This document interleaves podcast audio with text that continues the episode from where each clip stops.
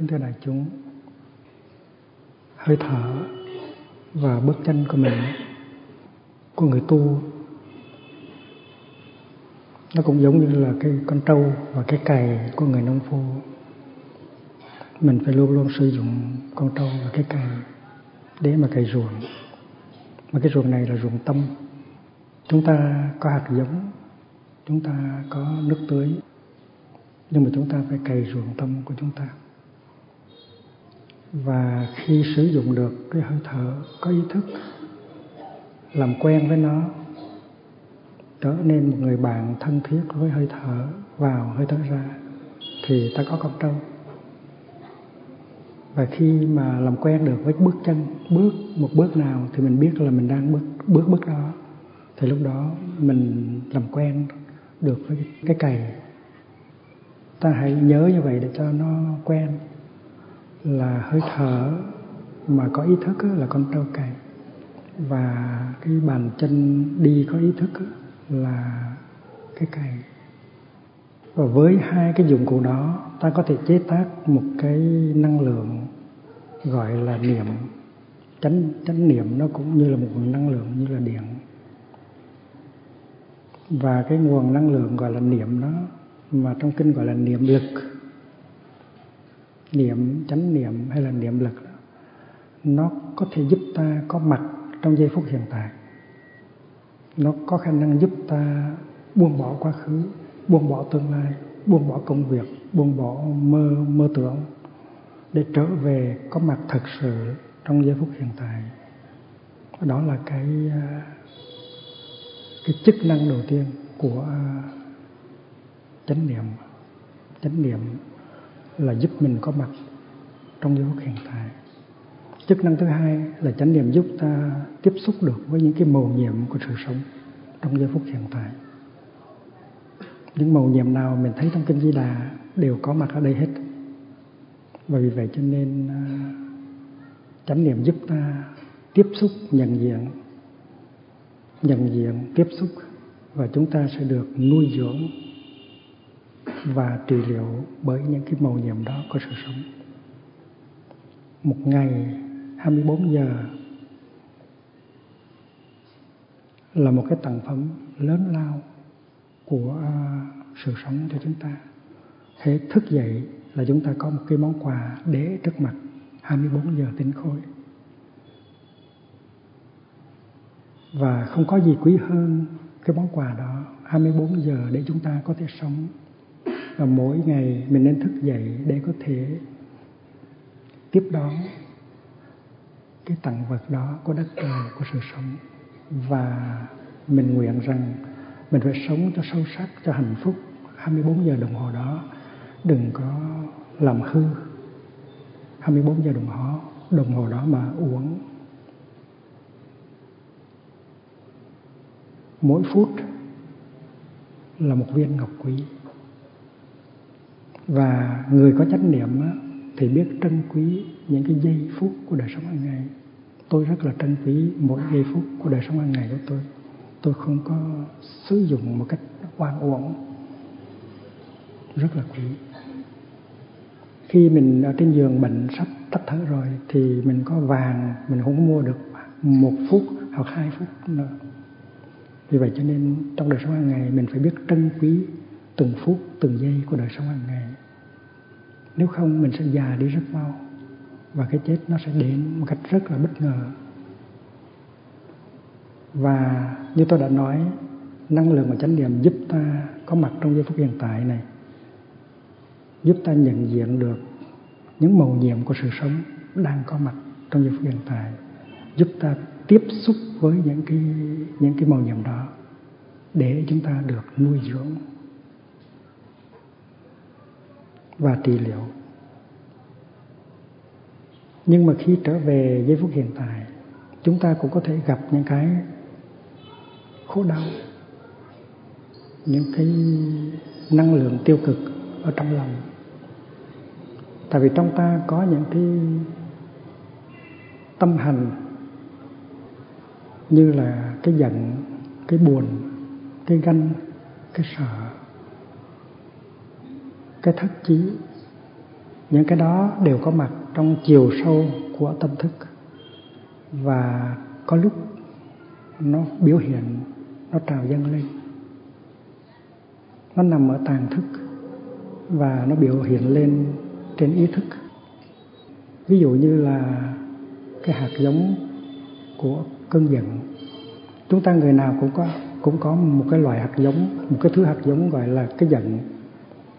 Nhưng mà nếu cái hạt giống đó nó nằm yên ở dưới đáy tâm thức mình đó, thì mình có thể cười nói, mình có thể vui đùa được. Và cười nói như vậy, vui đùa như vậy không có nghĩa là ở trong tâm ta không có cái hạt giống của sự giận hờn.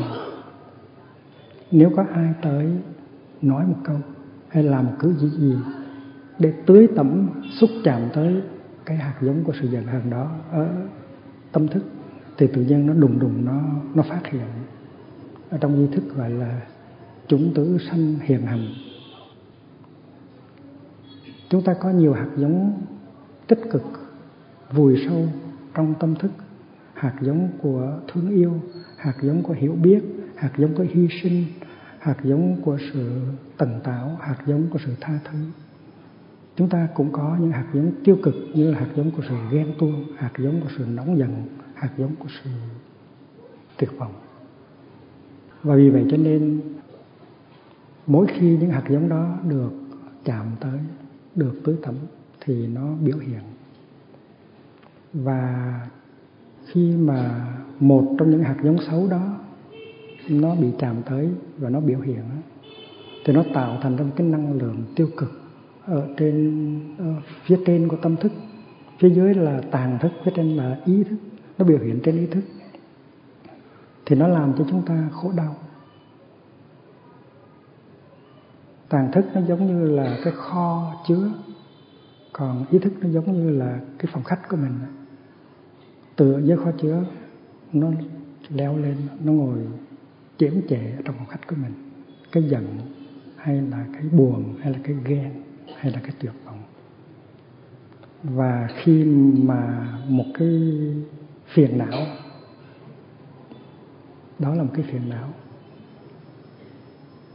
một khi một cái phiền não đó nó đã phát hiện rồi thì cố nhiên nó làm cho quang cảnh của cái phòng khách không có dễ thương nữa, nó làm cho thân tâm không có an và hạnh phúc không thể có mặt được. Và vì vậy cho nên nếu mà chúng ta không tu thì chúng ta để cho nó thao túng cái giận hay là cái ganh hay là cái sợ, nó thao túng và nó tiếp tục nó làm chúng ta khổ. Và trong cái thời gian nó thao túng ở trên mặt phẳng của ý thức thì ở dưới đáy thì nó lớn lên từ từ, nó được lớn lên từ từ, cái hạt giống đó nó lớn lên.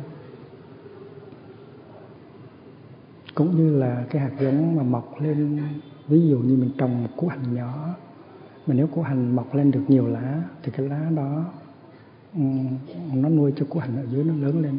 Cái giận cũng vậy, nếu ta để cái giận nó có mặt lâu ngày, lâu giờ ở trên mặt phẳng của ý thức mà không biết cách bảo hộ, chuyển hóa, quản lý nó thì ở dưới cái củ giận nó từ từ nó lớn.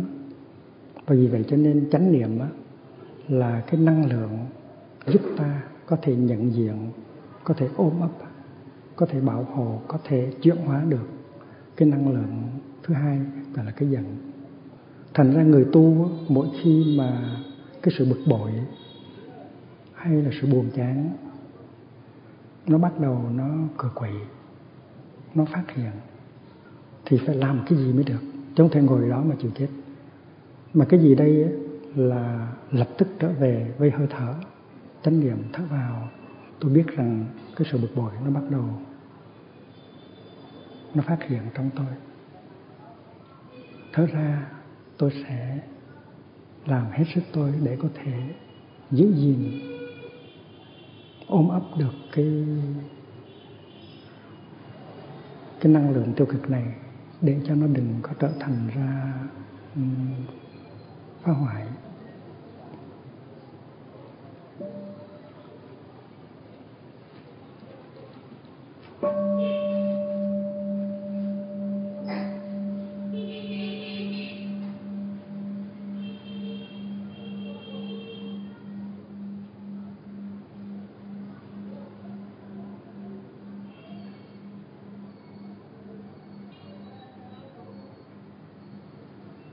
Cái năng lượng của sự bực bội, của cái giận, ta tạm gọi nó là năng lượng số 1. Nó phát hiện trước ở trong tâm.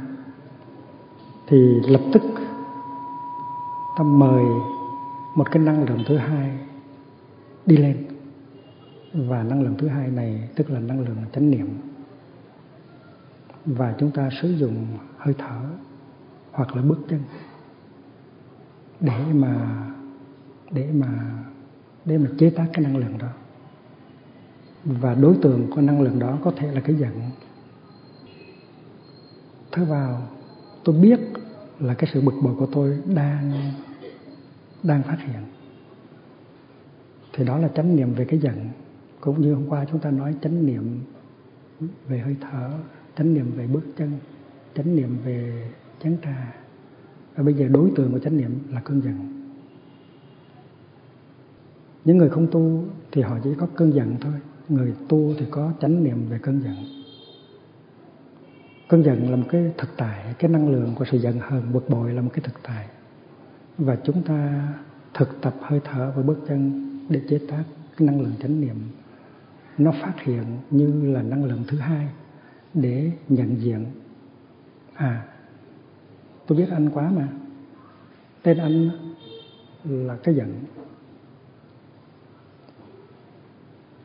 Chánh niệm, cái chức năng của nó là nhận diện, gọi tên được cái gì đang phát hiện trong giây phút hiện tại. Mà cái đang phát hiện trong giây phút hiện tại là cái sự bực bội. Thì mỗi khi ông có sự bực bội, mà nếu ông là người tu thì ông lập tức ông trở về với hơi thở, ông thở.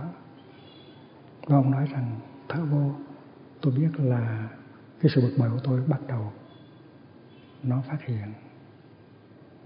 Và ông mỉm cười trong khi ông ta ra, không sao đâu, tôi sẽ săn sóc cho cơn giận tôi không để cho cơn giận tôi nó hoành hành, nó phá nát cái hạnh phúc của gia đình tôi. Nhận diện đó là một chức năng của chánh niệm. Thở vào, à, tôi biết rồi, anh là cái giận của tôi, anh là bạn thân với tôi lắm, bạn lâu đời với tôi lắm. Thở ra, tôi sẽ chăm sóc cho anh đừng có lo.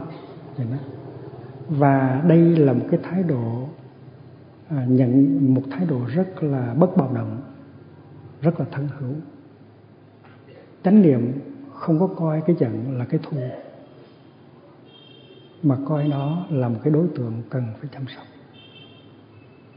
Ví dụ như là khi mà bắp vế của ta nó đau á, thì mình đâu có, mình ta có coi bắp vế là kẻ thù đâu. Ta coi bắp vế là cái đối tượng của sự chăm sóc. Khi mà em bé nó khóc, nó la ở trong phòng nó, thì bà mẹ đang ở trong bếp,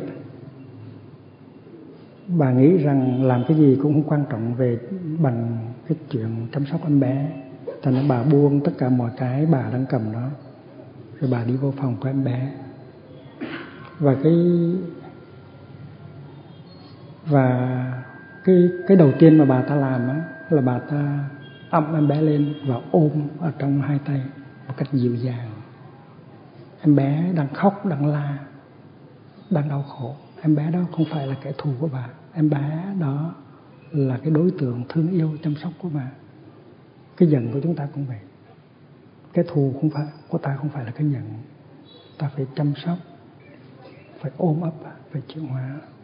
Thành cái năng lượng thứ hai là chánh niệm. Nó ôm ấp lấy cái năng lượng thứ nhất là cái giận. Trước hết là nó nhận diện. À, anh là cái giận, tôi biết. Tôi biết rồi. Hai là nó ôm lấy, thôi để tôi sẽ lo lắng cho anh. Thì bà mẹ chưa biết là em bé tại sao mà khóc mà la như vậy. Nhưng mà nổi cái chuyện bà mẹ ôm lấy em bé một cách dịu dàng trong hai tay đã làm cho em bé bớt khổ ra. Thì mình cũng vậy. Đối với cái giận, cái buồn, cái tuyệt vọng, mà nếu mình biết sử dụng cái năng lượng chánh niệm mà nhận diện, ôm ấp nó một cách nhẹ nhàng, ưu ái. Cũng như bà mẹ ôm ấp lấy đứa con, thì vài ba phút sau đó, đứa con tự nhiên nó thấy nó đỡ khổ. Tại cái năng lượng của bà mẹ, năng lượng dịu dàng của bà mẹ đi vào đứa con, và nó trung hòa, nó làm chuyển đổi cái năng lượng ở trong đứa bé. Tuy là cái sự khổ đau của nó còn, nhưng mà nó có sự thuyên giảm ở trong đó. Đứa trẻ có thể bớt khóc, nín khóc. Thì chúng ta cũng vậy, khi mà cái cơn giận, sự bực bội nó phát hiện, mà nếu chúng ta không có làm gì hết thì nó sẽ tiếp tục hoàn thành. Còn nếu chúng ta có năng lượng chánh niệm để nhận diện, để ôm lấy nó, không sao đâu, thì nó không có lớn thêm nữa, mà trái lại nó có thể thuyên giảm, nó có cái năng lượng đó có thể bớt đi, nhỏ lại.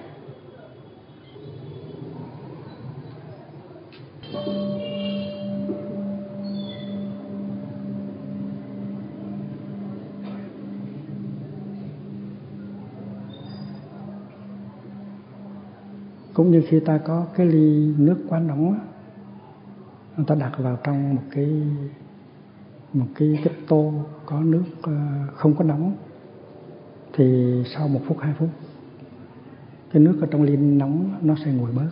Ở đây cũng vậy, là khi có chánh niệm bao quanh ôm ấp thì cái năng lượng của cái giận hay cái sự bực mình nó sẽ bớt đi, và mình thấy dễ chịu. Và mình phải tiếp tục thực tập hơi thở và bước chân, hoặc là bước chân có ý thức, thì mới có cái năng lượng đó để ôm ấp và nhận diện. Còn nếu không thì làm sao mình có cái đó? Phải có mới được. Và vì vậy cho nên trong một cái tu viện, trong một cái trung tâm tu học, người xuất gia, người tại gia suốt ngày đều thực tập hơi thở, bước chân để chế tác cái năng lượng chánh niệm. Và mỗi khi những cái phiền não nó trồi đầu dậy, nó phát hiện, thì người tu có liền cái năng lượng của chánh niệm để nhận diện, để ôm ấp. Và sau khi bà mẹ ôm ấp đứa con 1 phút 2 phút thì bà tìm ra được cái nguyên do tại sao em bé khóc. Em bé có thể là đang đói, em bé có thể là đang sốt, hoặc là cái tả của nó hơi chặt, nó không có thoải mái. Thì bà mẹ có khiếu nhận xét rất là sắc bén, bà mẹ tìm ra cái nguyên do. Nếu em bé đói thì cho bình sữa, nếu em bé sốt thì cho aspirin bọt đường. Những cái giải pháp như vậy thì người tu cũng làm giống hệt như vậy. Có chánh niệm rồi á, thì mình lấy cái chánh niệm đó nhận diện, ôm ấp cái nỗi buồn, cái niềm đau, cái cơn sợ của mình. Trong vài ba phút á, thì nó nhẹ bớt, mình chịu đựng được. Tuy là cái nỗi buồn, cái cơn giận nó còn, nhưng mà mình chịu đựng được. Rồi nếu mà mình tiếp tục mình thực tập á, thì cái niệm và cái định nó tăng trưởng. Rồi mình nhìn sâu vào trong cái nỗi buồn, cơn giận đó, rồi mình phát hiện ra cái nguyên do tại sao mà nó phát hiện. Cũng như bà mẹ thấy được tại sao đứa con nó khóc. Nếu mà mình không có biết cách nhận diện, ôm ấp và chuyển hóa những cái nỗi buồn cơn giận của mình, thì mình trở thành ra nạn nhân 100% của cái nỗi buồn cơn giận đó. Và những người thương của mình, vợ mình hay là chồng mình hay là con mình, cũng sẽ lãnh đủ, họ cũng sẽ trở thành nạn nhân số 2, số 3 của cơn giận, nỗi buồn của mình. Họ đã làm nên cái tội tình gì để họ phải chịu đựng cái búa rìu của cái cơn giận mình? Họ không có lỗi gì cả. Cái lỗi là chỗ là mình có hạt giống của sự giận hờn, mà mình không có biết cách tu tập để chuyển hóa từ hồi còn nhỏ. Mình cứ để cho cái hạt giống đó được tưới tẩm mỗi ngày. Bây giờ cái hạt giống đó nó thành ra một cục bự, về hệ động tới một cái là nó tóe lửa, nó tóe ra những cái vùng năng lượng rất là ghê gớm. Cho nên bây giờ tiếp xúc được với Phật Pháp, mình phải học cái phương pháp nhận diện và đối xử với cái năng lượng của cái giận. Và đối xử với năng lượng cái buồn hay là cái ghen nó cũng giống hệt như vậy thôi. Mình lấy một cái ví dụ, đây là cái giận.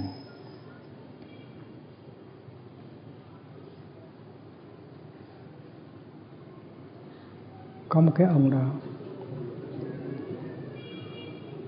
ông đi xa nhà 3 năm. Và khi ông mới đi khỏi được chừng 1 tuần lễ thì bà vợ báo tin là bà có thai. Và đến khi về thì ông nghe tiếng đồn đại là trong khi ông vắng mặt á, ông hàng xóm hay qua để giúp đỡ. Và trong tâm ông phát sinh ra một cái điểm nghi là đứa con 3 tuổi, 4 tuổi đó có thể không phải là con của ông mà là con của hàng xóm. Nó phát sinh ra một cái niềm nghi. Nhưng mà ông không có dám nói với vợ, tại vì ông không có chắc.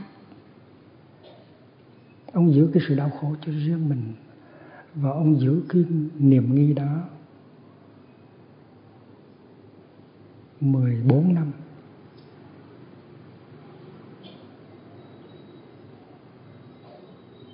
Và mỗi ngày nhìn thấy đứa bé, cái hình ảnh của đứa bé là tứ tẩm cái hạt giống của niềm nghi của ông. Nói đúng là cái thằng này là con của ông hàng xóm, phải là con của mình. Và vì vậy cho nên cái thái độ của ông đối với vợ rất là kỳ. Ông có nhìn vợ được bằng con mắt tin cậy và thương yêu nữa. Ông có nói được với vợ những cái lời ngọt ngào, dễ thương nữa. Ông có những cái cử chỉ săn sóc dịu dàng đối với vợ nữa.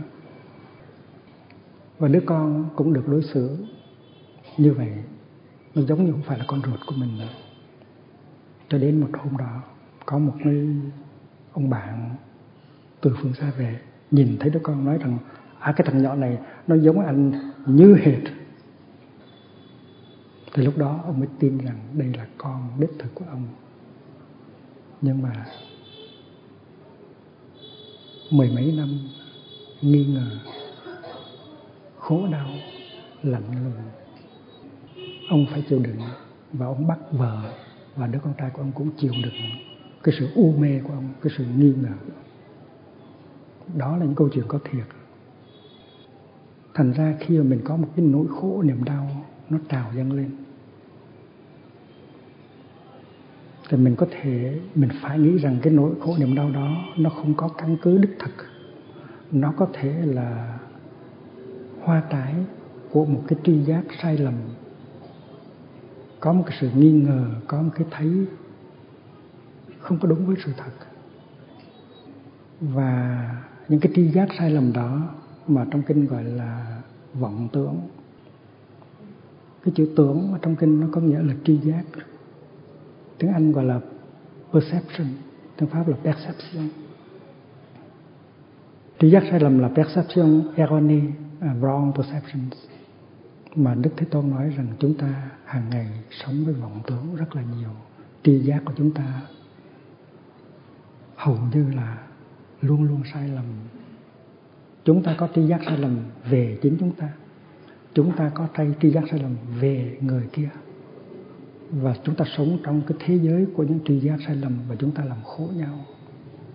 Ông làm khổ bà làm khổ ông, cha làm khổ con làm khổ mẹ. Đó là tình trạng rất đáng thương của nhiều người trong số chúng ta. Chúng ta quá tin ở cái tri giác của chúng ta, nhưng mà chúng ta không có biết rằng những tri giác đó có thể là sai lầm. Quý vị có nhớ câu chuyện chàng Trương với thiếu phụ Nam Xương không? Thì chàng Trương đi lính, đến khi về thì đứa con đã sanh ra rồi, giống như trường hợp này. Và trong khi thiếu phụ Nam Xương đi chợ mua thức ăn để về làm một mâm cơm cúng ông bà, thì chàng Trương mới dụ đứa bé kêu nó làm bố. Thằng bé nó nói ông đâu phải bố tôi nè. Bố tôi thường thường đêm mới tới. Và mỗi khi bà bố tôi tới thì mẹ tôi nói chuyện với bố tôi cả giờ đồng hồ, mẹ tôi khóc. Rồi mỗi khi mẹ tôi ngồi xuống là bố tôi ngồi xuống, mỗi khi mẹ tôi nằm xuống bố tôi nằm xuống. Mà khi người chiến binh về nhà mà nghe đứa con nít nói như vậy thì anh chàng đau khổ vô cùng. Anh ta tin chắc rằng trong thời gian mình vắng mặt có một người đàn ông thứ hai đã xen vào nội bộ gia đình của mình. Và cái mặt anh ta trở nên lạnh như tiền. Và đến khi người vợ đi trở về, anh ta không nhìn cô ta nữa. Cô ta hỏi cái gì anh không thèm trả lời nữa. Cái trái tim của anh trở thành ra một cái khối nước đá lạnh băng, đau khổ, rất là đau khổ. Rồi đến khi mâm cơm được đặt lên trên bàn thờ, anh ta trải chiếu xuống, anh ta thắp nhang, anh ta khấn, anh ta lạy 4 lạy, rồi anh ta bỏ đi vô trong làng để uống rượu cho say, để quên đi cái nỗi khổ niềm đau là mình có một bà vợ ngoại tình. Anh ta nghĩ như vậy đó. Thì thiếu phụ Nam Xương, vợ của anh ta đã cũng đau khổ lắm. Bà ta không hiểu, chị ta không hiểu tại sao từ cái lúc mà mình đi chợ về thì anh ta không thèm nhìn mình nữa. Và mình hỏi cái gì anh ta cũng không có trả lời. Tủi thân vô cùng, nhục nhã vô cùng, nhưng mà phải ráng làm cho xong mâm cơm cúng. Và cuối cùng thì khi anh ta lạy xong thì anh ta cuốn chiếu lại. Anh ta không cho chị lạy, tại vì anh ta nghĩ rằng chị không có xứng đáng để trình diện trước bàn thờ của tổ tiên. Và đáng lý sau cái buổi đó là bữa cơm đoàn tụ thì anh ta phải ở lại để ăn cơm với vợ với con. Đằng này anh ta không ở lại, anh ta đi vô trong làng, anh ta tới quán rượu, rồi anh ta uống hết cút này tới cút khác, say cho mềm, say cho quên, say cho đỡ đau. Cái niềm đau nỗi khổ nó lớn quá. Tại vì người chiến sĩ ở mặt trận về đó rất là háo hức muốn gặp lại vợ và con, và quá tin cái em bé. Thì cuối cùng khám phá ra rằng là trong cái thời gian mà anh ta đi khỏi đó, thì có một hôm đứa bé nó đi vào trong làng nó chơi. Về thì nó nói mẹ ơi mẹ, tại sao đứa nào cũng có bố hết mà tại sao con không có bố? Thì đối với em bé mình cách nghĩa là thế nào là chiến tranh, là nghĩa vụ quân sự khó quá đi. Cho nên thiếu phụ Nam Sơn mới chỉ vào cái bóng, cái hình của mình chiếu lên trên tường. Tại có cái đèn dầu ở bên này, nó chiếu cái hình mình trên tường, nó nói đây bố con đây, mà sao con có bố được, có bố đây, con chắp tay lại lạy bố à. Thì em bé đó mới tưởng cái hình bóng đó là bố, và mỗi tối đều lạy bố à hết. Và cố nhiên là mỗi khi mà mẹ nó ngồi xuống thì cái hình nó cũng ngồi xuống, cái bóng nó cũng ngồi xuống. Và mẹ nó nằm xuống thì cái bóng nó cũng nằm xuống, bóng theo hình. Thì thiếu phụ Nam Xương trong 4-5 ngày liên tiếp chịu đựng không có nổi cái sự khổ đau, cho nên đã trầm mình tự tử trong dòng sông đó. Và khi nghe tin vợ mình chết rồi đó thì chàng Trương mới về nhà để chăm sóc đứa con. Và tối đó khi thắp đèn lên thì thằng nhỏ nó nói ông này bố tôi đi, bố tôi đây, và chỉ vào cái bóng của bố nó. Ông biết không, mỗi tối bố tôi có đến như thế này đây. Và mỗi khi mẹ tôi ngồi xuống thì bố tôi ngồi xuống. Bây giờ chàng Trương mới bắt đầu hiểu, nhưng mà quá trễ rồi. Đó là một cái ví dụ của tri giác sai lầm. Và thường thường chúng ta khổ vì tri giác sai lầm. Không những chúng ta có tri giác sai lầm về chính chúng ta, mà chúng ta có tri giác sai lầm về những người khác, trong đó có những người thân của mình. Cho nên mình phải cẩn thận lắm mới được. Khi có một tri giác nào đó thì mình phải hỏi lại chút thật kỹ, xem thử cái tri giác đó có sai lầm hay không. Ở trong giới y khoa Âu Châu á, bây giờ họ nhắc nhau phải rất là cẩn thận. Mỗi khi mình khám bệnh, mình chẩn bệnh, và mình quyết định mổ hay là không mổ, hay là mình phải dùng cái phương tiện trị liệu cấp cứu này hay là không, thì tất cả những cái đó nó tùy thuộc trên cái tri giác của ông thầy thuốc. Nếu tri giác thầy thuốc mà sai lầm đó, thì là tội cho bệnh nhân lắm. Cái thận đó không có đáng mổ mà cứ mổ lấy ra, và cái cổ họng đó không đáng mổ mà mổ đi thì người ta tắt tiếng, không có nói được, không có hát được nữa, rất là nguy. Thành ra họ nói với nhau rằng dầu anh có chắc không? Are you sure? Và câu trả lời là dầu có chắc thì cũng nên thử lại một lần thứ hai nữa. Even if you are sure, shake it again. Ở trong giới y khoa bây giờ họ cẩn thận như vậy. Thành ra tại vì họ có nhiều lầm lỗi, họ đã làm chết oan nhiều bệnh nhân, cho nên họ biết rằng cái tri giác dầu là của nhà chuyên môn cũng có thể sai lầm. Thì chúng ta không phải là những nhà chuyên môn, thành ra chúng ta có thể có rất nhiều tri giác sai lầm trong đời sống hàng ngày, và những tri giác sai lầm đó đã tạo ra cái giận, cái ghen, cái buồn, cái tuyệt vọng, và nó làm tan nát cả gia đình. Vì vậy cho nên cái người tu á, mỗi khi cái buồn, cái giận, cái ganh, cái tuyệt vọng nó trào lên á, thì phải biết cách nhận diện, ôm ấp và nhìn sâu vào trong cái bản chất của nó để thấy cái nguyên do. Đâu là những cái gốc rễ đích thực của cái niềm đau nỗi khổ này. Thường thường á, là mình đổ lỗi cho người kia. Cũng như trong trường hợp của chàng Trương á, là chàng Trương đổ lỗi cho thiếu phụ Nam Xương. Sở dĩ đời mình coi như là bỏ đi là tại vì người đàn bà trong thời gian mình vắng mặt đã tằng tiểu với một người đàn ông khác. Người ta cứ nghĩ như vậy, cứ tin như vậy, và tất cả những cái đau khổ của mình đổ lỗi cho người kia. Thì trong những cái cặp sống chung ấy, thường thường là như vậy. Khi mà mình có một niềm đau nỗi khổ, thường thường không có, mình ít biết rằng cái niềm đau nỗi khổ đó nó do cái sự vô minh, u mê, nhận thức sai lầm của mình, mà mình cứ đổ lỗi cho người kia, rất là tội cho người đó. Và có khi người đó cũng đi tự tử như là thiếu phụ Nam Xương.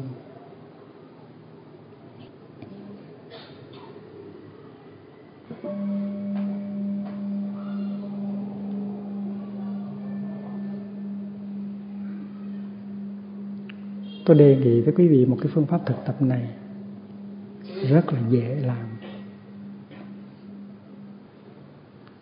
Là khi mà quý vị đau khổ, giận hờn, buồn bực, tuyệt vọng, mà quý vị nghĩ rằng cái khổ đau đó là do cái người kia gây ra, cái người chồng của mình, hoặc là người vợ của mình, hay là người cha của mình, hay là người con của mình gây ra, thì đừng có vội vàng tin chắc cái tri giác sai lầm. Mình phải tự hỏi lại, có thể cái khổ đau này là nó có nguyên do nội tại từ mình, chứ không phải là nó tới từ cái người kia. Cũng như chàng Trương á, cái nỗi khổ, niềm đau của chàng Trương là nó có nguyên do nội tại, cái sự hiểu lầm của anh ta. Thế bà thiếu phụ Nam Sơn đâu có phải là cái nguyên do, có phải vậy không? Thì lần sau mà mỗi khi bà đau buồn, bà hờn tủi, thì bà đừng có vội trách rằng cái nỗi buồn đau đó là do nó phát sinh từ ông. Nó có thể phát sinh từ bà, từ cái tri giác sai lầm, cái vọng tưởng điên đảo của bà. Điên đảo tức là ngược, trúc đầu trở lại.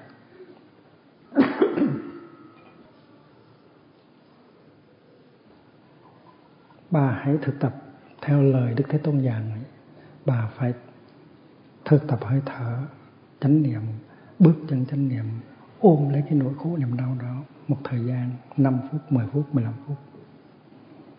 Rồi bà hỏi cái nỗi khổ này có phải là do người kia mà ra không, hay là do cái sự u mê của mình? Rất có thể là do sự u mê của mình, những hiểu lầm của mình. Và bà hỏi Nếu ông đã nói câu nói đó, đã có cái cử chỉ đó, thì tại sao ông ta đã nói câu nói đó? Tại sao ông ta có cử chỉ đó? Mình có trách nhiệm gì? Mình có phải là nguyên nhân khiến cho ông ta nói ra cái câu nói đó, hay là làm cái cử chỉ đó hay không? Đôi khi cái gốc là từ mình.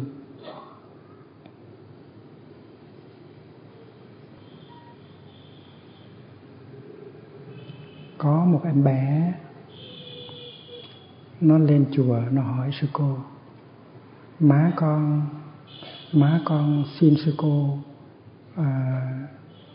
một cái cuốn Đường Xưa Mây Trắng. Đường Xưa Mây Trắng là cuốn sách nói về đời và giáo lý của Đức Thế Tôn đó. Thì nó nghe không biết làm sao, nó lên nó nói với sư cô là: má con xin sư cô cho một cái áo sơ mi trắng. Đường Xưa Mây Trắng, áo sơ mi trắng. Và sư cô không hiểu tại sao mà má thằng nhỏ này cần cái áo sơ mi trắng. Thì ba chớp ba nhoáng, chúng ta có thể có những tri giác sai lầm như vậy, và chúng ta đặt ra đủ điều, tưởng tượng ra đủ điều, và chúng ta đau khổ vì những cái như vậy. Và có thể là trong cái thời gian bà thực tập như vậy, bà tìm ra sự thật và bà hết giận, bà thấy rõ ràng ông có lỗi gì hết. Nhưng mà nếu mà bà không có tìm ra được, không có giải quyết được cái giận đó, thì bà phải tới với ông. Và bằng cái ngôn ngữ rất là nhẹ nhàng, ta gọi là ái ngữ, bà nói với ông như thế này: anh ơi, em đang khổ lắm, em đang khổ đau lắm, và em biết em muốn anh biết cho là em đang khổ đau, và anh phải giúp em. Tại sao anh đã nói một câu nói hết tình hết nghĩa như vậy đối với em? Tại sao anh đã có cái cử chỉ, có cái động tác, nó có tính cách là hết tình hết nghĩa như vậy? Anh cắt nghĩa cho em nghe đi. Hỏi như vậy: em đã cố gắng gần một ngày nữa rồi, thực tập thở vô chân, nhưng mà em chưa tìm được nguyên do của cái nỗi buồn cơn giận này. Vậy thì anh hãy giúp em đi. Đó là người thực tập. Những người không có thực tập á, tức là không có tu á, thì cái hành xử của họ rất là khác. Họ tủi thân, họ vô trong phòng, họ đóng cửa lại, họ khóc một mình, họ tự ái, họ không bao giờ tới với chồng mình nói rằng là em đang khổ và anh hãy giúp em đi đâu. Tại họ rất là tự ái. Và dầu chắc ông ta có tới thấy cái mặt giàu giàu, thấy cái dáng điệu phụng phịu, không có dễ thương, ông ta hỏi: sao em có sao không? Thì mình đang còn giận nhiều lắm, mình nói: làm sao? Đâu có sao đâu, tôi đâu có sao đâu. Em có gì đau khổ không? Khổ đau hả? Tại sao tôi phải khổ đau vậy? Nói mặc ra một cái áo giáp giả dối bên ngoài như vậy. Và nếu người chồng tới để tay trên vai để tìm cách an ủi, thì mình nói: đừng có đụng tới tôi. Và khi mình giận, mình đau khổ, mà mình nghĩ rằng cái niềm đau nỗi khổ này do cái người thân nhất ở trên đời của mình gây ra, thì mình hay có cái thói quen là tự ái. Nếu một người khác mà nói câu đó, mà làm cái điều đó, thì chắc là mình sẽ giận sơ sơ hoặc là không có giận. Nhưng mà chính cái người này nói, chính người này làm, thì mình mới giận gấp 10. Bởi vì vậy cho nên mình tự ái. Do đó mình đóng cửa phòng lại, mình khóc, chứ mình không có muốn tới cầu xin người kia giúp đỡ mình. Trong khi đó cái pháp thực tập ở đây là nó ngược lại. Mình phải thực tập trước, và nếu không thành công thì tới cái người đó để cầu viện: anh ơi, em khổ đau quá đi, em đau khổ quá đi. Em đã thực tập gần một ngày trời rồi mà chưa có tháo gỡ được. Anh phải giúp em. Tại sao anh đã nói như vậy? Tại sao anh đã hành xử như vậy? Và người đàn ông sẽ có cơ hội để trả lời và sẽ giúp mình tháo gỡ được những cái tri giác sai lầm của mình. Nếu mà chàng Trương mà tới với bà vợ mà thực tập như vậy, này u nó, tao đang khổ đây, tao khổ lắm. U nó có biết tại sao không? Thằng nhỏ nó nói rằng là trong thời gian tao đi vắng thì có một thằng nào hay tới ban đêm, và mỗi khi mà nó tới thì u nó nói chuyện với nó cả giờ đồng hồ, và mỗi khi mà u nó ngồi xuống thì cái thằng đó cũng ngồi xuống. U nó cắt nghĩa đi, tại sao u nó đã làm một cái điều như vậy? Thì nếu mà chàng Trương thực tập theo cái pháp môn này thì thiếu phụ Nam Xương đã có cơ hội cắt nghĩa rồi, và vì vậy cho nên không có cái thảm họa nó xảy ra. Và đó là cũng cái lỗi của thiếu phụ Nam Xương, âm thầm chịu tủi nhục khổ đau mà không có biết cách thực tập. Thì nếu bà là một thiếu chị, là một cái người Phật tử đích thực thì chị sẽ thở cho nó nhẹ cho khỏe. Chị hỏi tại sao kỳ vậy ha? Hồi gặp ở cổng làng thì nó thấy anh ta mặt tươi rói, hai con mắt triều mến rất là thương, nụ cười rất tươi, và bây giờ đi chợ về thì anh ta hóa ra một cục nước đá, không thèm dòm mình. Tại sao mình có lỗi gì? Mà nếu tìm không ra nguyên do thì phải tới anh chàng mà hỏi: bố nó à, tôi rất khổ, tôi rất buồn, tôi rất tủi. Tôi không biết tại sao từ cái hồi tôi đi chợ về, bố nó không có nhìn tôi. Tôi cười, bố cũng không có đáp lại. Tôi hỏi cái gì, bố nó cũng không có đáp lại. Tôi đã làm nên cái tội tình gì để được đối xử một cách tệ bạc như vậy? Thì lúc đó chàng Trương mới có cơ hội nói ra: tội tình gì hả?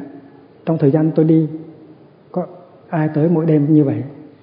Thì là thiếu phụ Nam Sơn sẽ có cơ hội để giải thích, và cái cặp vợ chồng trẻ đó sẽ không có phải đi qua một cái bi kịch ghê gớm như vậy, một cái thảm họa ghê gớm như vậy. Là cả hai đều có tự ái rất là lớn. Mình không có khả năng tới cầu viện người thương của mình khi mình đau khổ, tại mình tin chắc rằng cái người kia là cái nguồn gốc của nỗi khổ niềm đau của mình.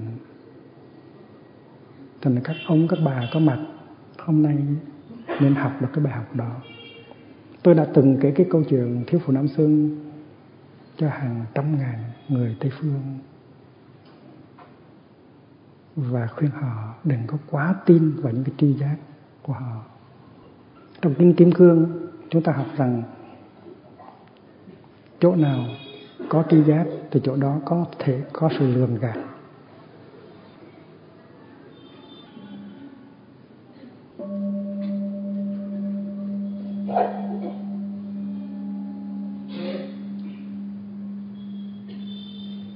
Tri giác là tưởng, còn cái đối tượng tri giác là tướng, mà phàm sở hữu tướng, giai thì hư vọng.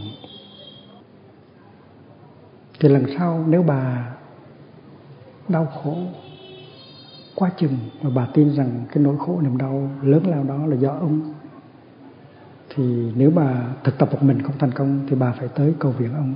Bà phải nói: anh ơi, mấy ngày này em đau khổ quá đi, em tuyệt vọng quá đi, chắc em chết quá, anh phải giúp em.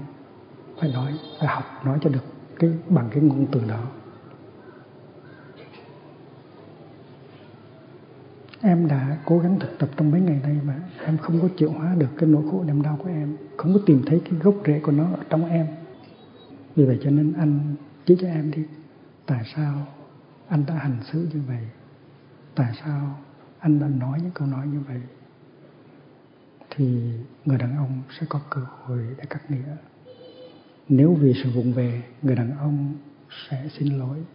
Mà nếu không phải là vì sự vụng về, mà tại vì tri giác của mình sai lầm, thì người đàn ông sẽ giúp mình điều chỉnh lại cái tri giác của mình, để cho mình có an vui trở lại. Điều này cũng đúng đối với ông. Nếu mà ông đau khổ, ông tuyệt vọng, ông thất chí, ông bị bức xúc nhiều, mà nếu ông tưởng rằng cái nỗi khổ niềm đau lớn lao đó của ông là do bà gây ra,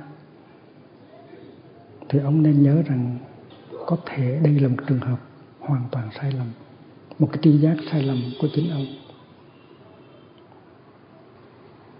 Ông phải thực tập, ông phải đặt câu hỏi cái cội nguồn của cái nỗi khổ niềm đau này có phải thực sự là từ bà tới không? Có phải là ở nơi bà không? Hay là chính từ nơi cái nhận thức sai lầm, những cái thói quen của ông mà nó sinh ra? Cái đó gọi là quán chiếu. Ban đầu có niệm rồi có định, và dùng niệm định và quán chiếu một hồi thì nó có tuệ, thấy được. Có khi thấy, có khi chưa thấy được, và chưa thấy thì phải tiếp tục, và phải nhờ người kia giúp mình để mình có thể thấy. Thì nếu mà ông chưa thành công thì ông tới với bà, ông nói rằng: em ơi, anh khổ đau quá chừng, chắc là anh chết quá nếu em không có giúp anh. Anh không hiểu tại sao em đã làm một cái việc như vậy.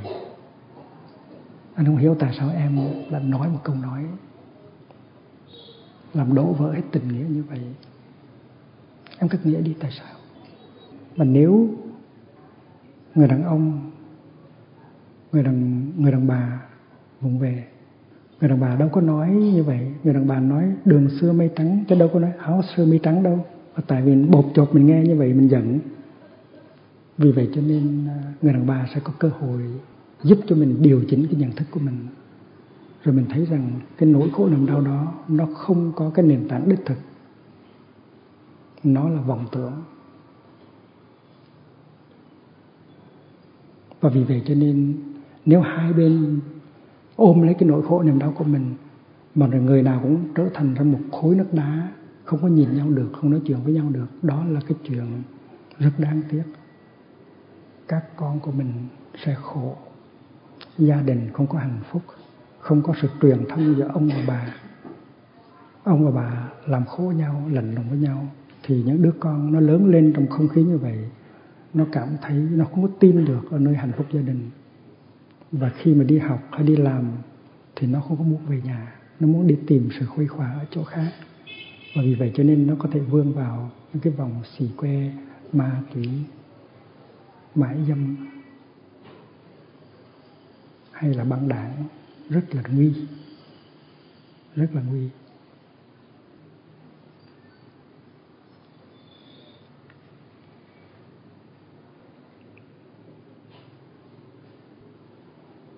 Có cái bà đó, người Công giáo sống ở bên Mỹ, bà muốn tự tử. Bà muốn tự tử mấy lần rồi nhưng mà bà chưa tự tử.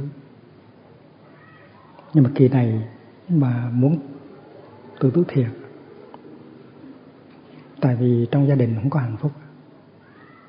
Giữa ông với bà không có sự truyền thông. Ông không nói chuyện được với bà, và bà không nói chuyện được với ông. Mà họ là những người có trí thức, những người đã có bằng cấp tiến sĩ.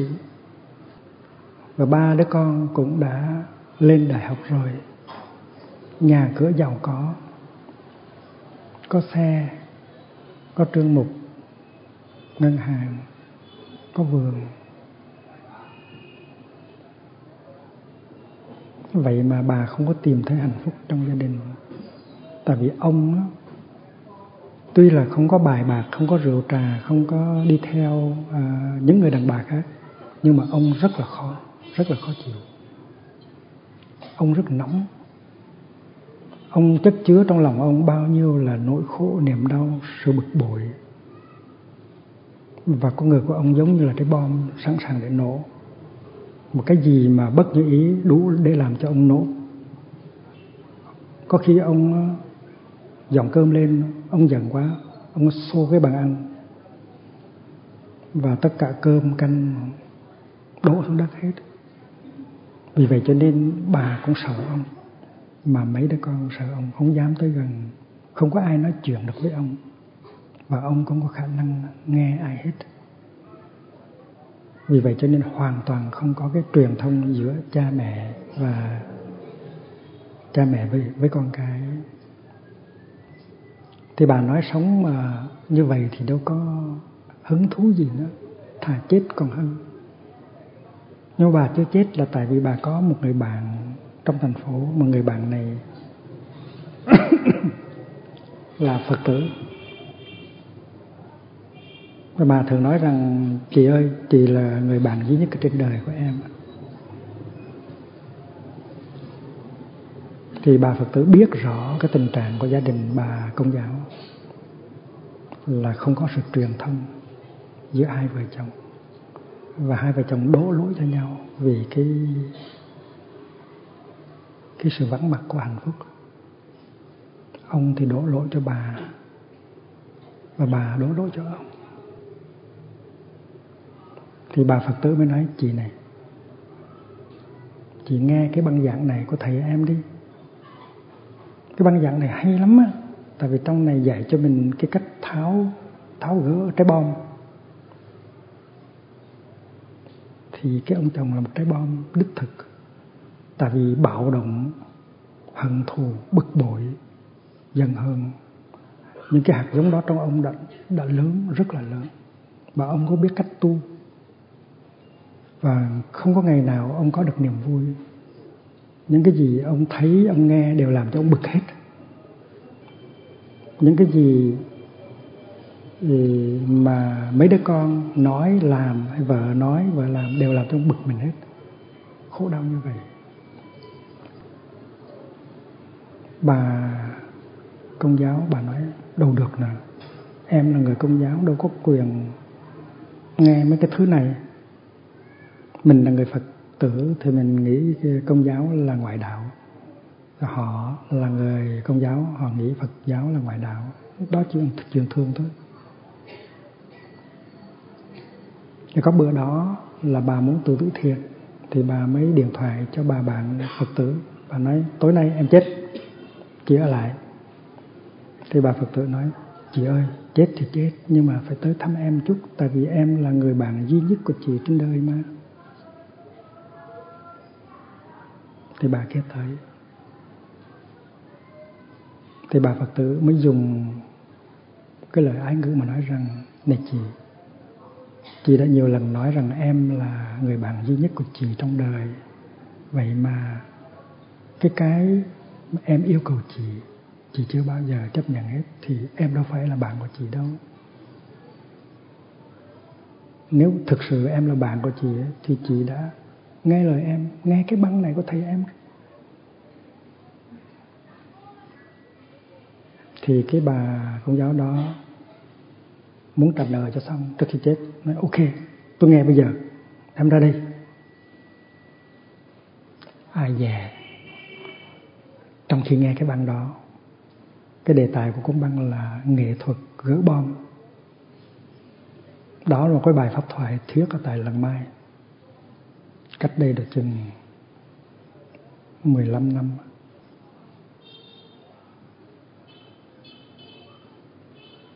Bà đạt tới được nhiều cái thấy rất là sâu sắc, coi như giác ngộ vậy. Thấy rõ ràng rằng là cái nỗi khổ niềm đau to lớn của mình đó, lâu nay mình tin rằng hoàn toàn do ông, ai dè nó do mình rất là nhiều. Lâu nay mình đâu có nói được một câu nói ngọt ngào với ông đâu. 5-6 năm nay chưa bao giờ nói được một câu nói ngọt ngào với ông. Mỗi khi cất mở miệng ra nói thì lời nó chua cay, nó có tính cách buộc tội, nó có tính cách lên án. Bởi vì vậy cho nên mình không có thể trách ông được, là ông chỉ có ông mỗi khi nói cái giọng ông chỉ chua cay, chỉ có tính cách buộc tội, chỉ có tính cách lên án. Mà chính mình cũng vậy. Cái thấy đầu tiên của bà khi nghe pháp thoại là bà chịu một phần trách nhiệm về cái khổ đau này của cả hai bên, là cái cách hành xử của bà cũng như cách nói năng của bà, nó không giúp ông mà nó làm cho ông càng ngày càng tệ.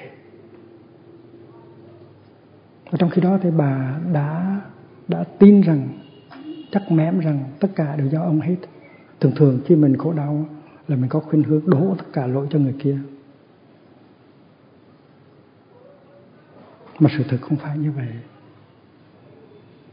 Và bà học được trong cái bài pháp thoại đó là cái người kia có những cái nỗi khổ, niềm đau ở trong lòng, có những cái hạt giống của phiền não trong lòng mà chưa từng được ai dạy dỗ cái phương pháp ôm ấp, chưởng hóa. Chưa bao giờ được gặp chánh pháp, chưa bao giờ gặp một thầy, một sư cô, một đạo hữu, một thiền sinh. Và vì vậy cho nên cứ ôm lấy những cái nỗi khổ niềm đau đó mà chịu chết, và chỉ là nạn nhân của những cái nỗi khổ niềm đau của mình. Và khi mình không có khả năng xử lý cái nỗi khổ niềm đau đó thì mình làm vung vãi cái nỗi khổ niềm đau đó lên trên vợ, trên con, trên những người thương của mình thôi. Thì cái người đó là người đáng thương, chứ không phải là người đáng trừng phạt. Đó là lần đầu tiên bà thấy được cái chuyện đó. Ông nhà là đáng thương, đó là nạn nhân của cái giận, của cái buồn, của cái sự bực bội. Chúng ta cũng vậy. Nhìn quanh chúng ta thấy có những người đầy dẫy sự giận hờn, đầy dẫy bạo động, đầy dẫy căm thù. Và cái người mà đầy dẫy căm thù và bạo động là những người đó khổ lắm. Chúng ta thấy họ là nạn nhân. Họ không có ai chỉ cho họ cái cách tu tập để mà xử lý những cái phiền não đó trong người của họ hết. Họ không có thầy, không có bạn, họ không có chúng. Trong khi chúng ta có thầy, có bạn và có chúng, và chúng ta học được những phương pháp thực tập, nhận diện, ôm ấp, chuyển hóa, nhìn sâu để giải thoát, nhìn sâu để có tuệ. Có tuệ thì cái tuệ đó nó tháo gỡ được những cái tri giác sai lầm. Tuệ tức là sự chấm dứt của những tri giác sai lầm. Nhưng mà cái tuệ của anh chàng Trần Trương nó tới trễ quá, lúc đó vợ đã chết rồi. Thấy được sự thật quá trễ. Chứ nếu thấy được sự thật 1 giờ đồng hồ trước khi bà ta tự tử thì hay biết bao nhiêu mà kể. Thì khi mà nghe hết cái bài giảng 1 giờ rưỡi đó rồi, tự nhiên từ dưới đáy lòng của bà Công giáo nó trào lên một cái niềm hy vọng. Bà có rất nhiều năng lượng, bà muốn về để giúp gỡ cái bom ở trong ông. Trước kia là bà hận thù ông. 2 giờ đồng hồ trước là bà hận thù ông. Bà nghĩ rằng nếu bà tự tử cũng vì ông. Mà bây giờ nghe xong một bài pháp thoại 1 giờ rưỡi, hoàn toàn nó có sự thay đổi. Bà thấy được ông cũng là nạn nhân, và mình cũng đã làm khổ, làm tội, làm tình ông cũng nhiều. Trong cái cách hành xử, bằng cái cách hành xử 5-6 năm nay của bà.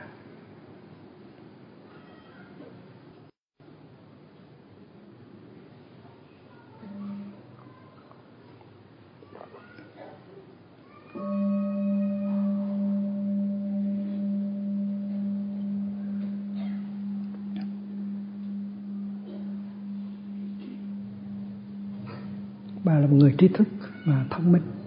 Cho nên bà nghe bài pháp thoại, bà hiểu liền. Bà rất là nôn nao muốn trở về để thực tập.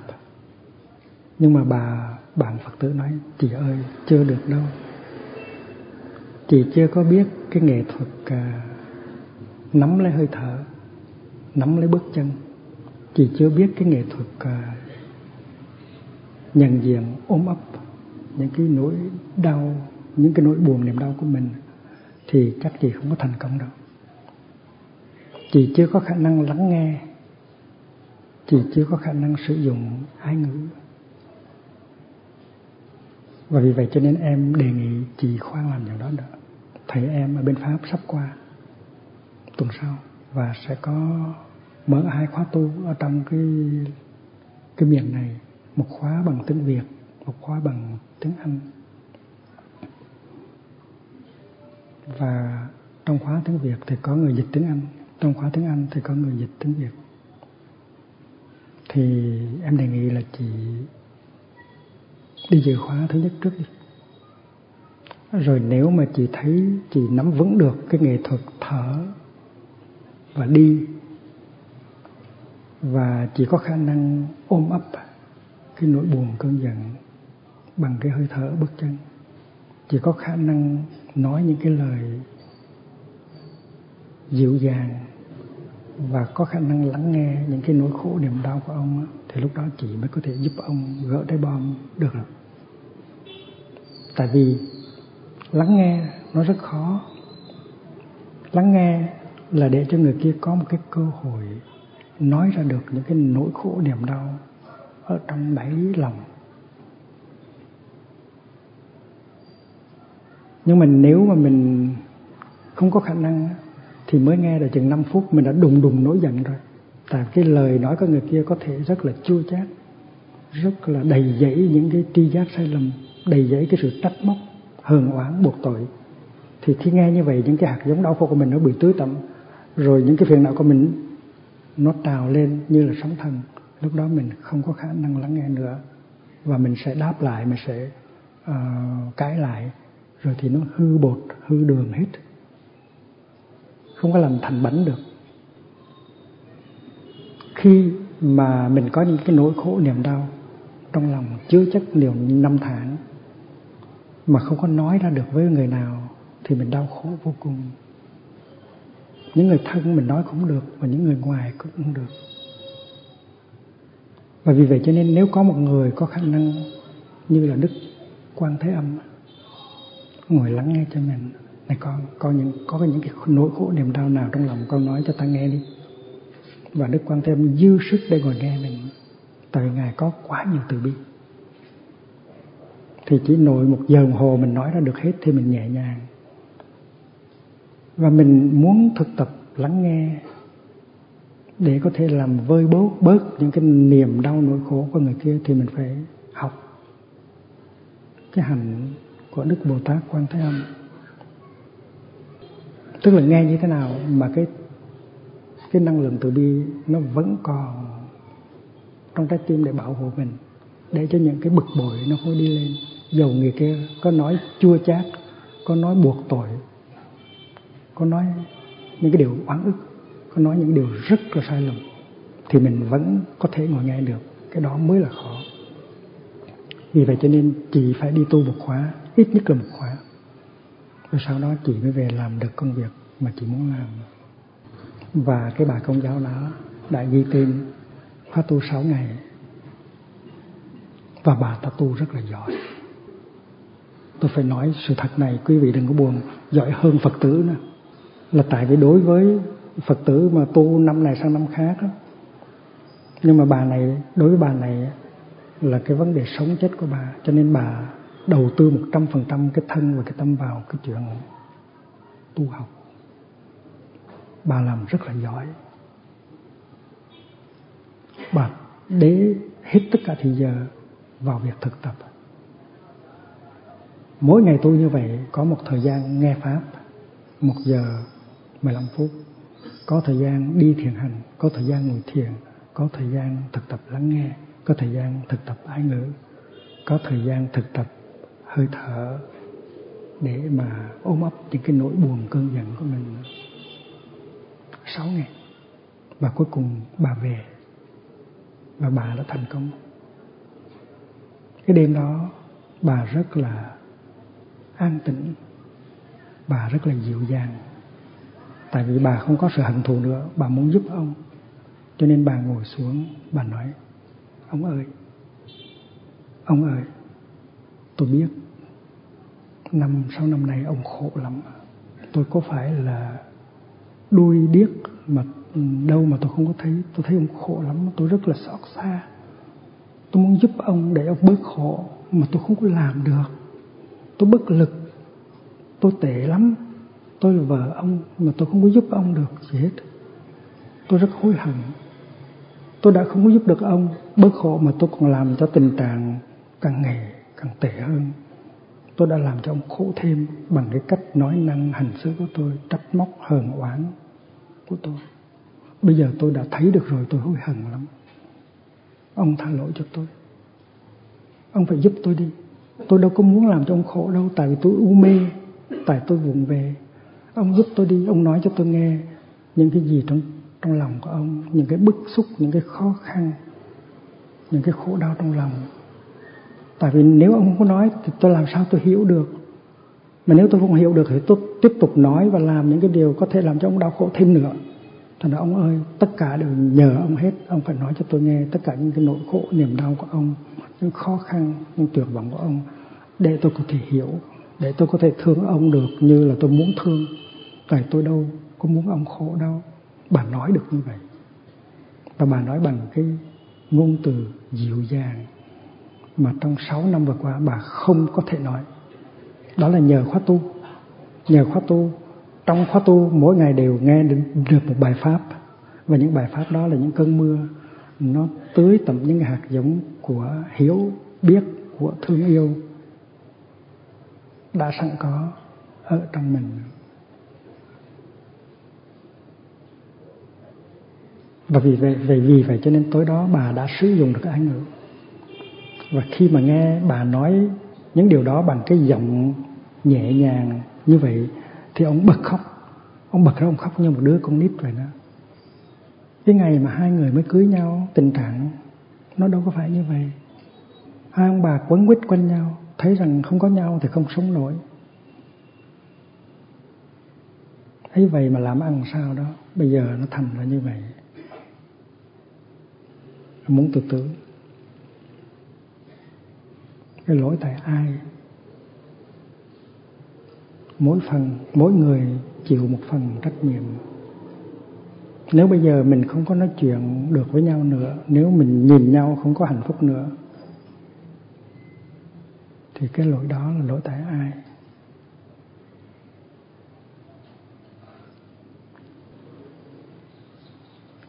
Thường thường mình trách người kia, mình đổ lỗi 100% cho người kia.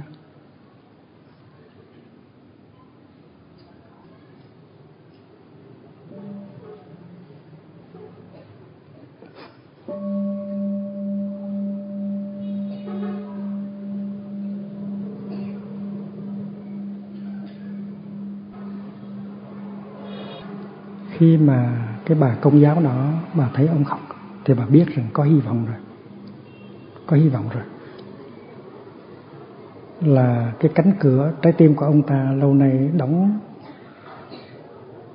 chắc im im á, bây giờ nó hé ra rồi. Cái bà mới tấn công, bà nói tội nghiệp tôi mà ông giúp tôi đi, ông nói cho tôi nghe những cái nỗi khổ niềm đau của ông để tôi có thể hiểu. Ông nói cho tôi nghe những cái vùng về, những cái sai lầm của tôi, để từ này về sau tôi sẽ không có lặp lại. Tất cả đều do ông hết, đều nhờ vào ông hết. Thì bà chỉ nói những câu đó thôi, và bà đợi ông nói ra được những cái điều trong lòng của ông. Và tối đó hai vợ chồng đã ngồi lắng nghe nhau. Bà đã ngồi lắng nghe ông, và bà thực tập rất là giỏi. Tôi rất là khen cái người phụ nữ công giáo đó. Cố nhiên có những người Phật tử giỏi, nhưng cái bà công giáo này không có thua gì những Phật tử giỏi nhất của mình.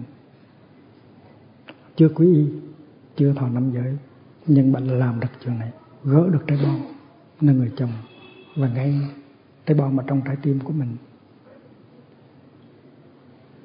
Cái đêm đó hai ông bà hòa giải được với nhau, ôm lấy nhau mà khóc. Và bà chiến thắng rực rỡ, bà thuyết phục ông ghi tên tham dự khóa tu thứ 2 bằng tiếng Anh. Và cuối khóa tu thứ 2 á, ông chuyển hóa hoàn toàn. Trong cái buổi thiền trà ngồi vòng tròn, ông đứng lên, ông ấy giới thiệu bà. Tôi xin giới thiệu với đại chúng, thưa đại chúng, tôi xin giới thiệu với đại chúng một vị Bồ Tát của đời tôi. Một vị Bồ Tát đã đem hết cuộc đời để chu toàn cho tôi tất cả mọi cái mà tôi đã đối xử một cách rất là tệ bạc trong bao nhiêu năm nay. Và nhân cơ hội này tôi xin hết lòng xin lỗi trước đại chúng. Cái vị Bồ Tát của đời tôi, rồi ông giới thiệu bà. ông cũng là người Công giáo. Thì tôi nghĩ rằng nếu cái cặp Công giáo đó họ thành công thì mình cũng thành công được, tại sao không? Cái pháp môn này nó là pháp môn Phật giáo mà. Những cái hàn gắn, những cái trị liệu, những cái hòa giải nó xảy ra luôn luôn trong các khóa tu. Một khóa tu 5 ngày, 7 ngày có thể thay đổi đời của một người, một cặp vợ chồng, một cặp cha con. Cách đây 3 năm ở tại miền Bắc nước Đức nó có một cái khóa tu cho vào khoảng 600 người Đức, có nhiều người trẻ tới tu. Và họ cũng được học cái phương pháp gọi là thở đi, nhận diện, quán chiếu, ôm ấp, triệu hóa, ái ngữ. Và ngày nào cũng được tưới tẩm bởi những bài pháp. Nó làm cho hạt giống của hiếu và thương nó đi lên. Và tới ngày cuối cùng tôi nói hàng chót. Cái ngày trước ngày cuối cùng, ngày cuối cùng là ngày cũng có pháp thoại, cũng có thiền hành, cũng có ăn cơm trưa. Nhưng mà sau bữa cơm trưa thì chấm dứt khóa tu, mãn khóa. Và trước đó một ngày thì tôi nói rằng là đêm nay là đêm cuối cùng. Và tôi hẹn cho các vị là nếu chưa hòa giải được với người thương á, thì phải hòa giải cho được trước 12 giờ khuya đêm nay. Người thân của quý vị có thể có mặt trong khóa tu hoặc là đang còn ở nhà. Nếu trường hợp người tu đó, người thân đó không có mặt ở đây thì quý vị có quyền sử dụng điện thoại cầm tay. Và tất cả mọi người đều làm việc, đều thực tập rất là đàng hoàng. Sáng hôm sau có 4 thanh niên Đức lên báo cáo với tôi là tối hôm qua họ đã sử dụng điện thoại cầm tay và hòa giải được với cha của họ. Tại vì cha con họ mấy năm nay cũng không nói chuyện được với nhau. Cha cũng khổ mà con cũng khổ. Và khi mà sử dụng điện thoại, người con đã có thể sử dụng ái ngữ. Ba ơi, con biết mấy năm nay ba khổ lắm. Nhưng mà con không có giúp được ba. Con là làm ba khổ hơn nữa. Con rất là hối hận. Con biết rằng ba có những cái nỗi khổ điều đó trong lòng. Ba nói cho con nghe đi. Ba nói cho con nghe những cái vùng dạy lỗi lầm của con đi, để con từ rày con sẽ không có làm khổ ba nữa. Nói được những cái câu mà mấy ngày hôm trước nghĩ rằng không bao giờ mình có thể nói được. Tại sao? Cái ái ngữ đó sở dĩ mình làm được là tại vì cái hạt giống của hiểu và của thương được tưới tẩm liên tiếp trong 5 ngày đó bằng những cái bài pháp thoại. Tôi tin chắc là có nhiều người đã hòa giải được với ba, với mẹ hoặc là với người bạn hôn phối của họ, nhưng tại vì họ mắc cỡ, họ không có báo cáo nó thôi. Và sử dụng điện thoại như là một pháp khí để hòa giải được với cha mình thì cái điện thoại đó nó cũng có công đức. Còn dùng điện thoại để nói chuyện ngồi lê đôi mắt rồi nói những chuyện xấu của người ta thì cái điện thoại đó nó không phải là pháp khí nữa.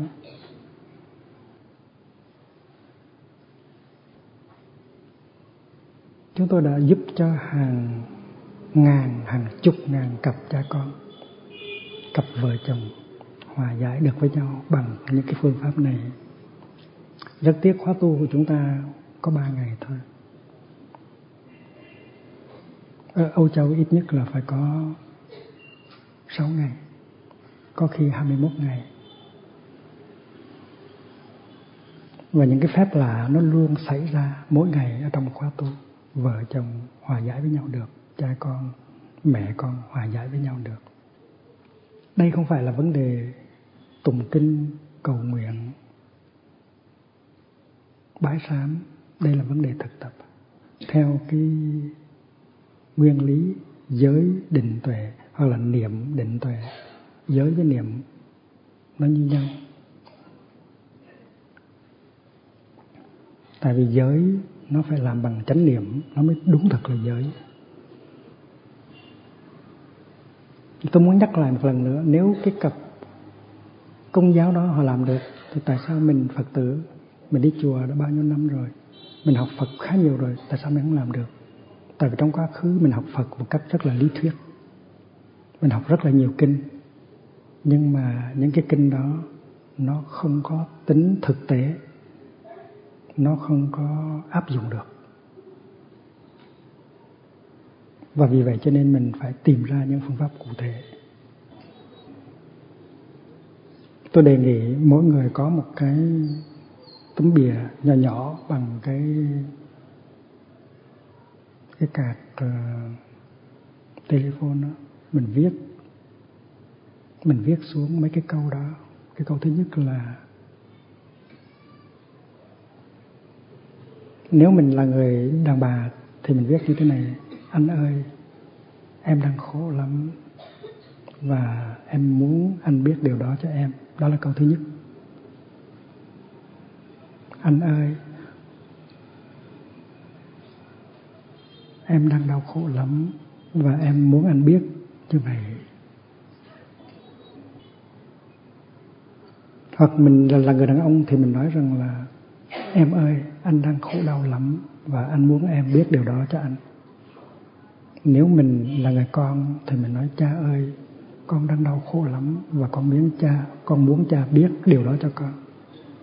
Nếu mà mình là cha thì mình nói rằng: con ơi, cha đang đau khổ lắm và cha muốn con biết điều đó cho cha. Cái câu đó là câu đầu. Câu thứ hai là em đang cố gắng thực tập đây. Thực tập đây tức là tu đó, tức là sử dụng hơi thở có ý thức, bước chân có ý thức, ôm ấp nhận diện nỗi khổ niềm đau để tìm ra cái gốc rễ, để đừng có hành xử nói năng một cách vụt chạc, gây thêm đổ vỡ, gây ra đổ vỡ. Câu thứ hai là em đang ráng thực tập hết lòng đây, anh đang ráng thực tập hết lòng đây, cha đang ráng thực tập hết lòng đây. Và câu thứ tư, và cũng là câu chót: anh hãy giúp em, anh giúp em đi. Có thể một mình em không có thể thành công. Cắt nghĩa cho em đi, tại sao anh đã nói như vậy, tại sao anh đã làm như vậy. Cắt nghĩa cho ba biết đi con, tại sao con đã làm như vậy, con đã nói như vậy. Người cha có thể viết cho con 4 câu đó: con ơi, cha đang đau khổ lắm và cha muốn con biết là cha đang đau khổ như vậy. Cha đang hết lòng thực tập đây. Nghĩa là cha không có bị cái giận nó thao túng. Cha là người tu, cha là biết thực tập.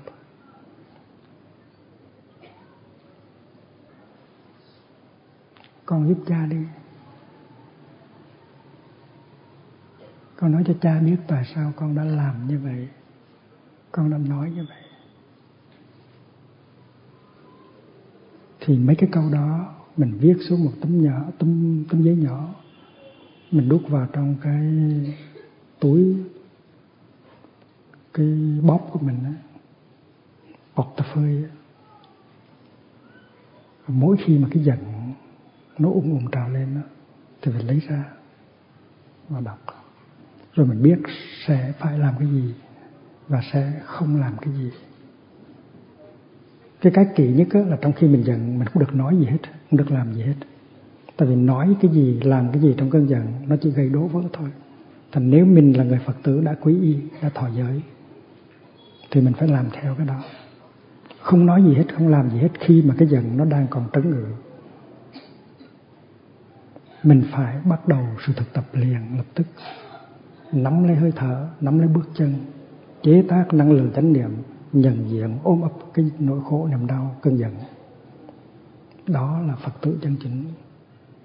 Còn nếu mà giận một cái thì phát ngôn liền, hoặc là sử dụng hình phạt bằng thân thể liền thì cái đó không phải là Phật tử, không phải là Phật tử đích thực,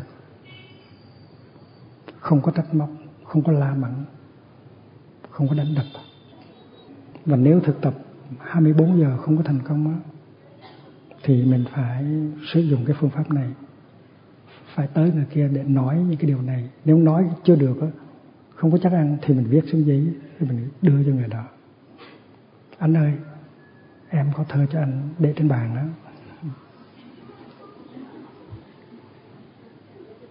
Quý vị nên biết rằng rất nhiều người thiền sinh Tây Phương, Âu Châu và Mỹ Châu họ đang làm phương pháp này thành công lắm, không có gây tan nát đổ vỡ trong gia đình là nhờ cái phương pháp thực tập này.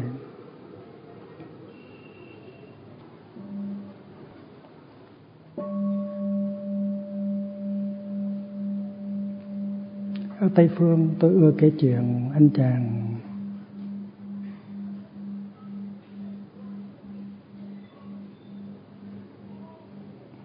David với cô nàng Angeline. David với Angelina để khuyến khích người Tây Phương họ tu tập theo năm giới. Ngày mai sẽ có một vài vị cư sĩ Tây Phương hoặc là Á Châu, một vài thầy sư cô Tây Phương Á Châu sẽ trình bày về năm giới, là cái phương pháp thực tập năm giới. Tại vì đó là cái nguyên tắc sống hạnh phúc và an lạc ở trong gia đình, trong xã hội. Mà năm giới chúng ta phải học hỏi nhiều năm mới có thể hiểu được sâu và thực hành giỏi. Và càng thực hành thì hạnh phúc càng lớn. Cái chuyện David và Angelina vốn là cái chuyện Việt Nam, nhưng mà tại vì Tây Phương họ nghe những cái tên Việt họ quên liền, vì vậy cho nên phải đặt tên Tây. Đó là chuyện của Tú Uyên và Giáng Kiều đó. Thì khi mà kể chuyện Tú Uyên Giáng Kiều trong Bích Câu Kỳ Ngộ thì tôi đặt tên Tây cho Tú Uyên, tôi nói anh chàng đó tên là David và cô nàng đó tên là cô nàng Giáng Kiều tên là Angelina, thì họ nhớ rất là mau. Tôi kể như vậy này. Tú Uyên là một chàng sinh viên rất đẹp trai, rất là thông minh, nhưng mà không có hạnh phúc trong gia đình, không có khả năng truyền thông với bố, với mẹ, không có lắng nghe được bố, không có lắng nghe được mẹ, và luôn luôn trách cứ bố mẹ làm khổ mình. Với người anh, với người chị cũng vậy. Và trong gia đình không có hạnh phúc, rất là nặng nề.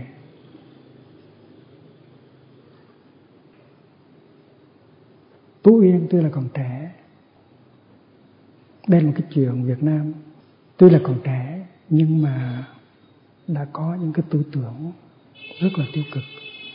Tú Uyên cũng đã từng có tư tưởng muốn tự tử. Có những chàng trai 16, 17, 18, 19 mà đã muốn tự tử rồi. Thì ông bà nên cẩn thận. Nếu trong gia đình không có sự an vui, nếu ông làm khổ bà làm khổ ông, và nếu ông bà đày đọa các cháu thì các cháu có thể đi tự tử, đi chơi. Tại vì nó không có cái khả năng xử lý được những cái khổ đau của nó.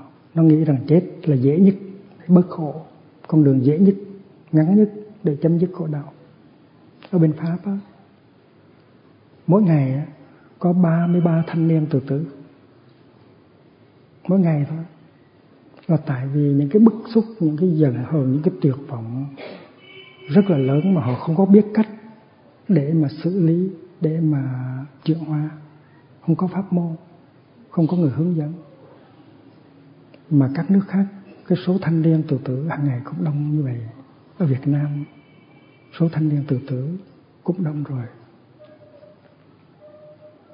Rồi có những chàng thanh niên, có những cô thiếu nữ không cảm thấy hạnh phúc trong gia đình, Trong gia đình bố làm khổ mẹ, mẹ làm khổ bố, hai bên nhiếc móc nhau, làm khổ nhau.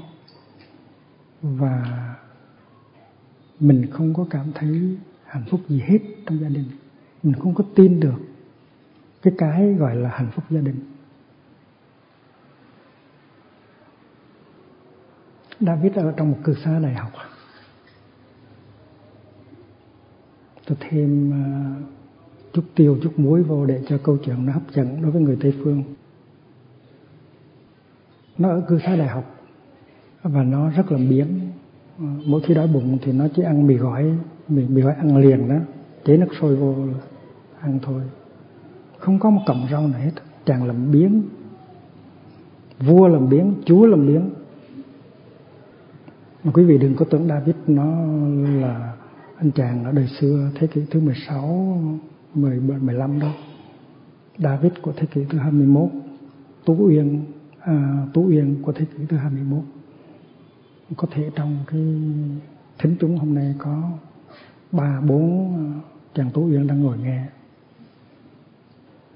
Sinh viên đẹp trai, thông minh nhưng mà không có hạnh phúc, muốn tự tử.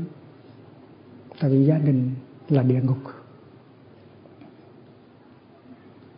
Mà cái tánh của anh chàng cũng rất là khó. Anh chàng cũng đi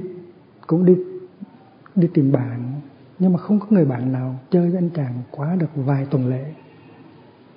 Anh ta không có khả năng lắng nghe được bạn, cứ cắt lời bạn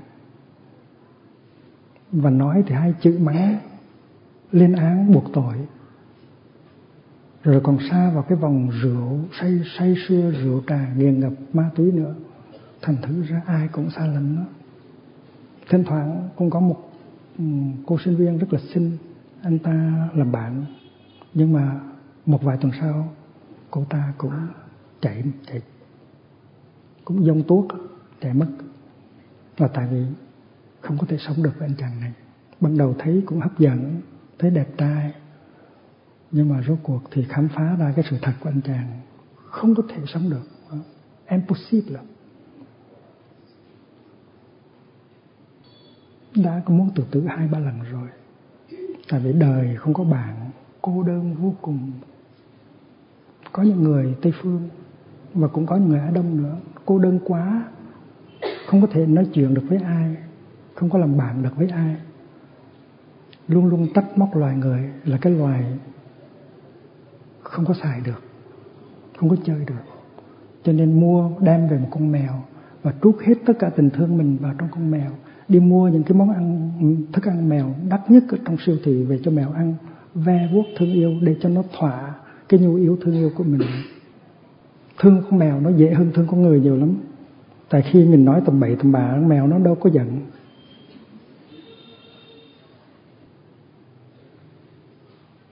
Thì có một bữa đó anh chàng ta đi chùa. Tại sao đi chùa? Chùa nào? Chùa Từ Đàm hay là chùa Diệu Đế? Anh ta đâu có cái nhu yếu đi nghe pháp đâu. Anh ta cũng không có nhu yếu đi sám hối hay đi cúng dường. Anh đi chùa với một cái hy vọng là có thể tìm ra được người bạn cho cuộc đời bớt trống trải cô đơn vậy thôi. Tại vì chùa là nơi nhiều người lui tới, nhất là vào ngày rằm, ngày mùng một.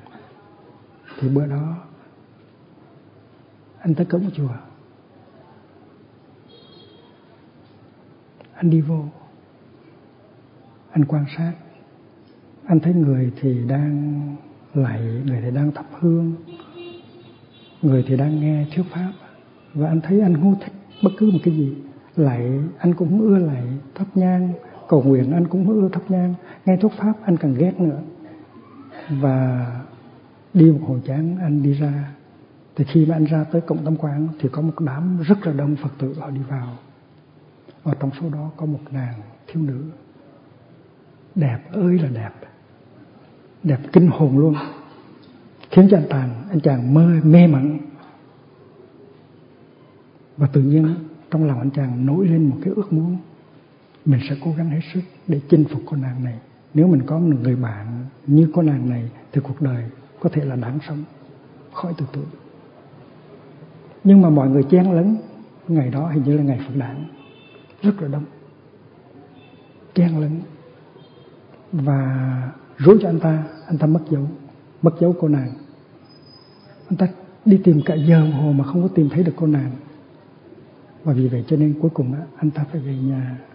Nhưng mà về nhà rồi mà hình ảnh của cô con gái nó vẫn còn in sâu trong đầu, không có quên được. Đi ngủ cũng thấy được cái hình đó, mà đọc sách cái hình đó nó cũng, học bài cái hình đó nó cũng hiện ra. Và anh cứ đêm ngày tơ tưởng tới cái hình ảnh của cô gái đó.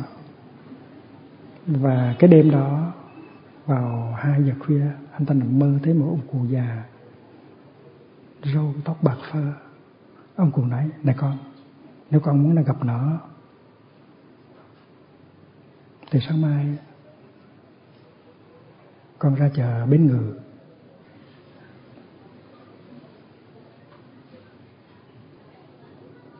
Anh nào thức dậy mới có 2 giờ sáng. Chợ Bến Ngự bây giờ đâu có người nào đâu. Đây là câu chuyện xảy ra vào khoảng thế kỷ thứ 15-16.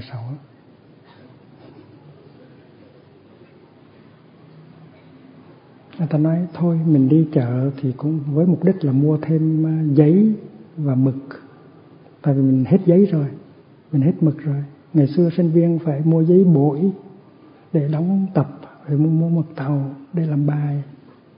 Anh ta đem ít tiền đi theo. Thì tới nơi thì anh phải đợi tới mờ sáng anh ta mới đi. Thì ra tới nơi thì chưa có quán nào mở hết, chưa có, người ta chưa có bày hàng ra, chỉ có một cái tiệm sách mới mở cửa. Cho nên anh nói thôi mình trong cái chờ đợi đi vòng quanh để nhận diện cái người con gái đó thì mình đi vào trong cái tiệm này. Thì đi vào trong tiệm đó, anh ta đi tìm giấy, anh ta đi tìm mực, thì tự nhiên anh ngẩng lên một cái, anh thấy ở trên tường có treo chân dung cùng cô thiếu nữ mà đích thực là của cô mà mình đã gặp ở trên chùa. Cũng hai con mắt đó, cũng cái sống mũi đó, cũng cái miệng giống y hệt như vậy, không có khác. Anh ta đổ hết tiền ra mua cái bức tranh đó đem về, không có mua giấy nữa, không có mua mực nữa, đem về nhà và treo lên ở trên tường nơi cư xá đại học của anh ta. Và anh ta làm giống như là thiếu phụ Nam Xương đó, nhớ chồng đó. Thành ra mỗi đêm nói chuyện với bóng của mình đó. Anh ơi, anh đi lính sao mà lâu quá không có về. Anh đi lính sao mà lâu quá không có về. Một mình em ở nhà làm sao nuôi con, dạy con cho được. Thì anh chàng Tú Yên không có bạn, thành ra cũng nói chuyện với hình. Nhìn lên, nói: "Này em tên là gì? Em từ đâu tới? Em có biết tôi tên là gì không? Em có biết cuộc đời này là không có đáng sống gì hết không? Em có biết rằng tất cả những người mà mình gặp trên đời này không có người nào trung kiên với mình hết, toàn là thứ xảo, nói dối, lợi dụng hay không?" Có nói chuyện như vậy đó, gần điên mà, gần mắc bệnh tâm thần đó. Và mỗi khi anh ăn mì gói, mì ăn liền đó, bây giờ anh có cái tật là làm 2 tô, 1 tô để mời thiếu nữ trong tranh, 1 tô để mình ăn. Giống như cái người buồn quá, cô đơn quá, nuôi con mèo vậy đó, thì mỗi ngày chỉ nói chuyện với mèo thôi và cho mèo ăn, và mình ăn thức ăn của mình, mèo ăn thức ăn của mèo. Rất là tội nghiệp. Ở Việt Nam cũng có những người như vậy, chứ đừng có nói ở Tây Phương.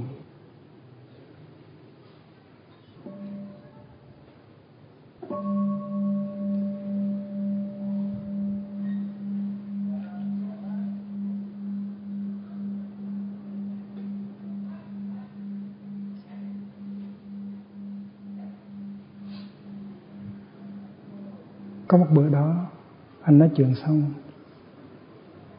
anh cúi xuống, anh nhìn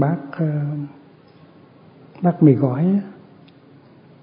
Anh ta lợm không muốn ăn nữa, nuốt không có vô nữa. Anh ta nhìn lên coi thứ cô phản ứng ra sao, thì tự nhiên thấy cô nhéo, nháy mắt một cái.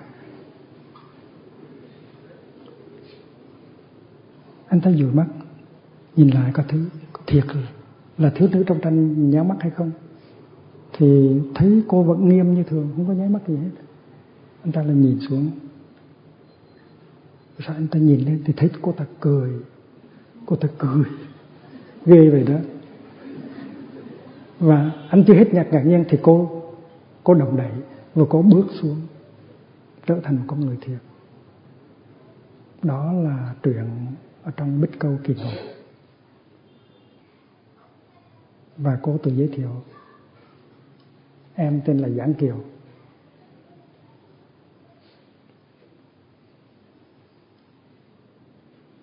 Rồi cô nhìn vào hai tô mì, cô phê bình liền lập tức. Cô nói: mì như vậy mà anh ăn được, anh nuốt được thì tôi cũng phục anh thiệt. Đợi chút, rồi cô biến mất. Mà trong 3 phút sau, cô trở về, có một cái giỏ rau rất là tươi. Và loay hoay mấy phút thôi, cô làm ra 2 cái tô mì rất là ngon. Hơi bay bốc lên thơm ngát. Và 2 người trẻ ngồi với nhau, tú yên rất là hạnh phúc. Tự nhiên mà có một người bạn mới bước vào trong cuộc đời của mình. Một người bạn rất là xinh, rất là dịu dàng, rất là thông minh. Và chúng ta có thể tưởng tượng được cái niềm hạnh phúc rất lớn của anh chàng sinh viên đó. Anh hạnh phúc đến nỗi ngủ không có được. Nhưng mà cái hạnh phúc đó, theo quý vị, có kéo dài được hay không? Quý vị biết câu trả lời rồi không? Là chỉ mấy tháng sau là Giáng Kiều bỏ đi. Cũng như bất cứ người thiếu nữ nào đã đi qua cuộc đời của Tú Yên đều đã bỏ đi. Tại vì anh chàng này không có thể nào sống được. Ta gọi là impossible mà. Anh chàng xấu nhiều cái lắm. Anh ta rượu trà này, say sưa này, nghiện ngập này. Anh ta tà dâm, anh ta nói dối, anh ta la mắng, anh ta chửi bới. Không có cái giới nào trong 5 giới mà anh không có phạm.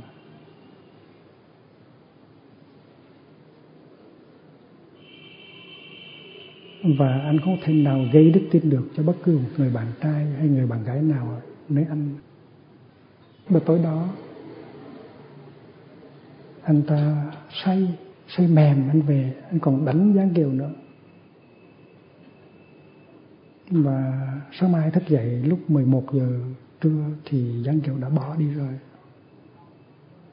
Giáng Kiều nói: Tú Yên, em phải đi, không thể nào sống được với anh. Không ai sống được với anh hết. Thì khi mà anh chàng vớ được cái thơ để lại đó, anh chàng đọc xong, anh chàng cảm thấy một cái niềm tuyệt vọng từ ở dưới nó trào lên như một đợt sóng thần. Nó cuốn anh đi. Anh nói rằng: Thôi hết rồi. Một người dễ thương, thông minh, nhẹ nhàng như Giáng Kiều mà mình không có giữ được thì cuộc đời mình còn có nghĩa gì nữa. Thôi chết cho rồi. Và lập tức anh đứng dậy, anh đi ra. Anh ra chợ gần đó, anh mua một cái sợi dây thừng. Anh về anh kết thòng lọng để treo cổ. Quý vị nên biết rằng ngày nào cũng có 33 thanh niên tự tử ở Pháp. Con số tương đương nhiều hơn ở Đức, ở Anh, ở Việt Nam. Không biết đã có thống kê chưa, nhưng mà tôi tin chắc rằng ngày nào cũng có những người thanh niên, thiếu nữ tự tử. Chính ngày hôm qua tôi đã nghe có một người tự tử ở cái vùng này. Thì trong khi thắt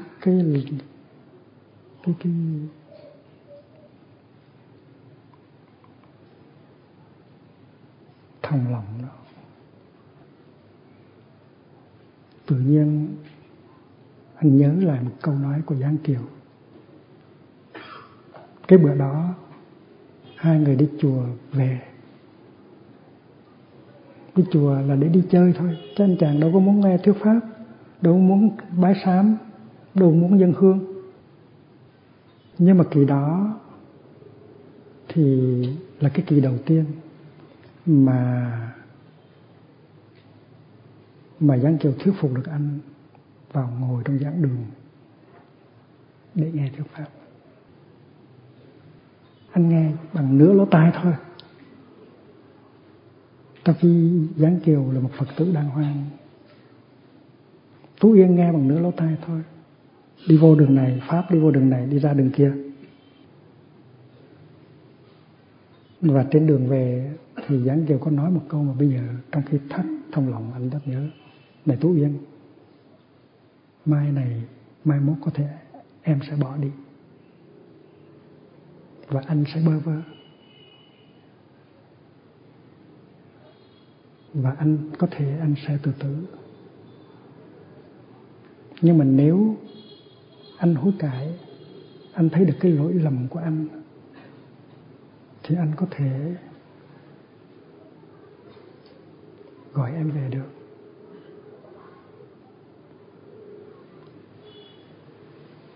Em là người của cõi trời, em tên là Giáng Kiều, người đẹp từ trên đi xuống. Và nếu mà cần có truyền thông với em thì anh thắp hương, thì em nghe hương em sẽ trở về, trong trường hợp mà anh có hối cải. Thì khi mình nhớ lại câu đó thì chàng Tú Yên có một chút hy vọng. Anh chàng ta liền cái dây thòng lọng đi, anh ta chạy ù ra mua một bó nhang bự như vậy về thắp.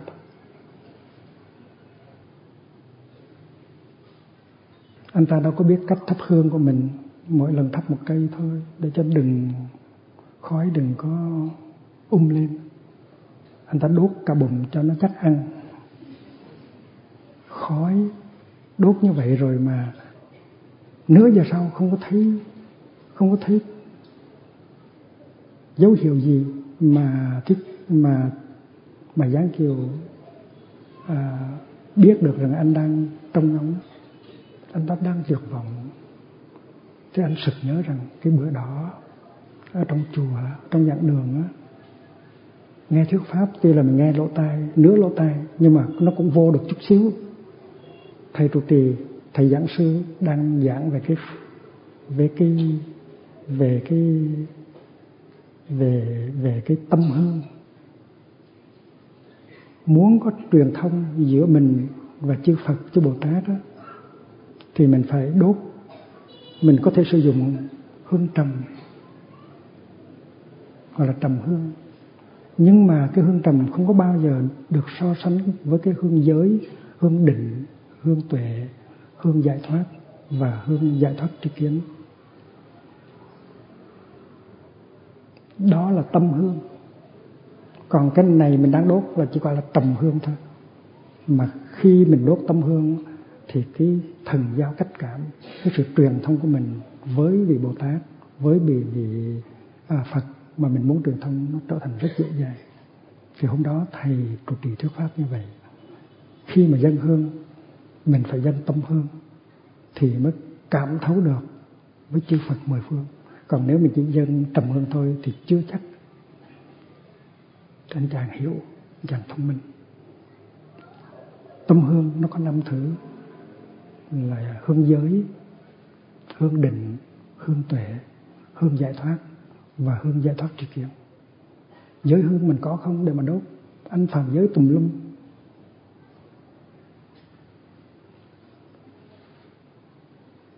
Giới thứ hai ăn cắp, anh đã từng ăn cắp của cha mẹ. Anh đã giới thứ ba tà dâm, anh ta tà dâm lung tung. Giới thứ tư nói dối, anh nói dối với hầu hết mọi người anh quen. Anh không có khả năng nói lời ái ngữ, anh chỉ nói những lời thô ác.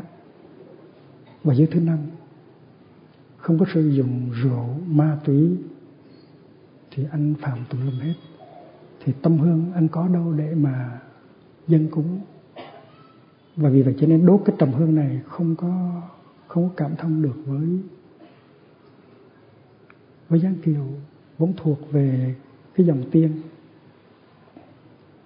Anh ngồi đó, anh nghĩ lại, anh thấy rõ ràng mình đã phạm quá nhiều lầm lỗi đối với cha mẹ. Chưa bao giờ anh biết lắng nghe cha, biết lắng nghe mẹ. Anh luôn luôn trách móc cha mẹ đã làm khổ anh. Đối với bạn bè cũng vậy, rõ ràng là giới thứ tư anh chưa bao giờ giữ. Anh gây khổ đau cho anh gây khổ đau cho cha, cho mẹ, cho gia đình, cho bạn bè. Và lần đầu tiên trong đời anh thấy anh có trách nhiệm, anh có tội lỗi, và nước mắt anh nó bắt đầu nó lăn xuống. Không còn trách móc nữa mà thấy được cái tội của mình. Thành ra tuy là không nói sám hối, nhưng mà hai giọt nước mắt đó đúng là hai giọt nước mắt của sự thức tỉnh và sám hối. Anh ta thấy anh ta đã làm khổ biết bao nhiêu cô thiếu nữ, đã làm tan nát cuộc đời của họ, đã lừa dối họ vì đã phạm giới thứ ba. Rồi anh ta thấy anh ta đã sử dụng cái ngôn từ ác độc, chửi mắng. Và chưa bao giờ nói được một câu nói nhẹ nhàng, dịu dàng với ai.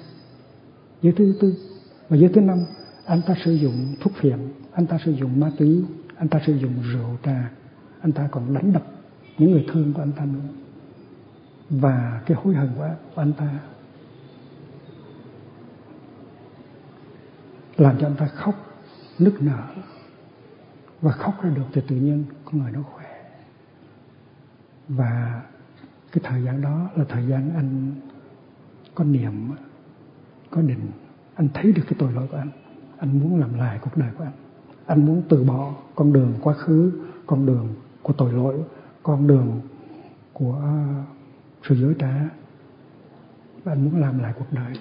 Thì khi mà trong tâm phát ra cái nguyện đó thì tự nhiên nghe tiếng gõ cửa, và mở ra thì anh mừng quá, Giáng Kiều đã trở về rồi, như là một phật lạ.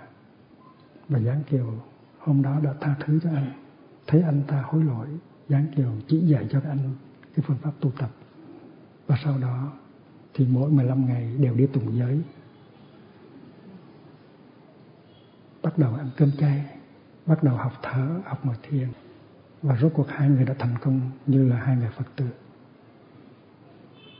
Câu chuyện quý vị có thể đọc lại trong kho tàng văn học Việt Nam. Cái điều tôi muốn hỏi là mỗi người trong chúng ta đều có dáng kiều của mình. Những người nào đã đi vào trong cuộc đời của mình đều là dáng kiều của mình hết. Người đó có thể là chồng của mình, hay là vợ của mình, hay là con của mình, hay là bạn của mình. Người đó đã từ đâu bước vào, bước xuống, đi vào trong cuộc đời mình. Và mình đã đối xử với dáng kiều của mình như thế nào? Dáng kiều không hẳn là con gái. Dáng kiều có thể là con trai. Dáng kiều của mình có thể là con trai.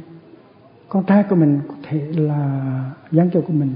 Con gái của mình cũng có thể dáng kiều của mình. Vợ của mình có thể là dáng kiều của mình. Chồng của mình có thể là dáng kiều của mình. Vậy thì câu hỏi là quý vị đã đối xử với dáng kiều của quý vị như thế nào? Dáng kiều của quý vị đang còn ở với quý vị hay đã bỏ đi rồi? Quý vị đã từng làm tình, làm tội, làm khổ dáng kiều của quý vị hay không? Đó là câu hỏi. Và nếu dáng kiều đã bỏ đi rồi thì quý vị có biết đốt tâm hương để cầu cho dáng kiều của quý vị trở về hay không? con của mình nó bỏ nhà ra đi, cũng tại vì mình, tại vì mình hành xử như thế nào để cho nó không chịu nổi, nó phải bỏ nhà ra đi. Vợ của mình cũng vậy, hay là chồng của mình bỏ nhà không có chịu về, đi suốt tuần không có chịu về, là lỗi tại ai?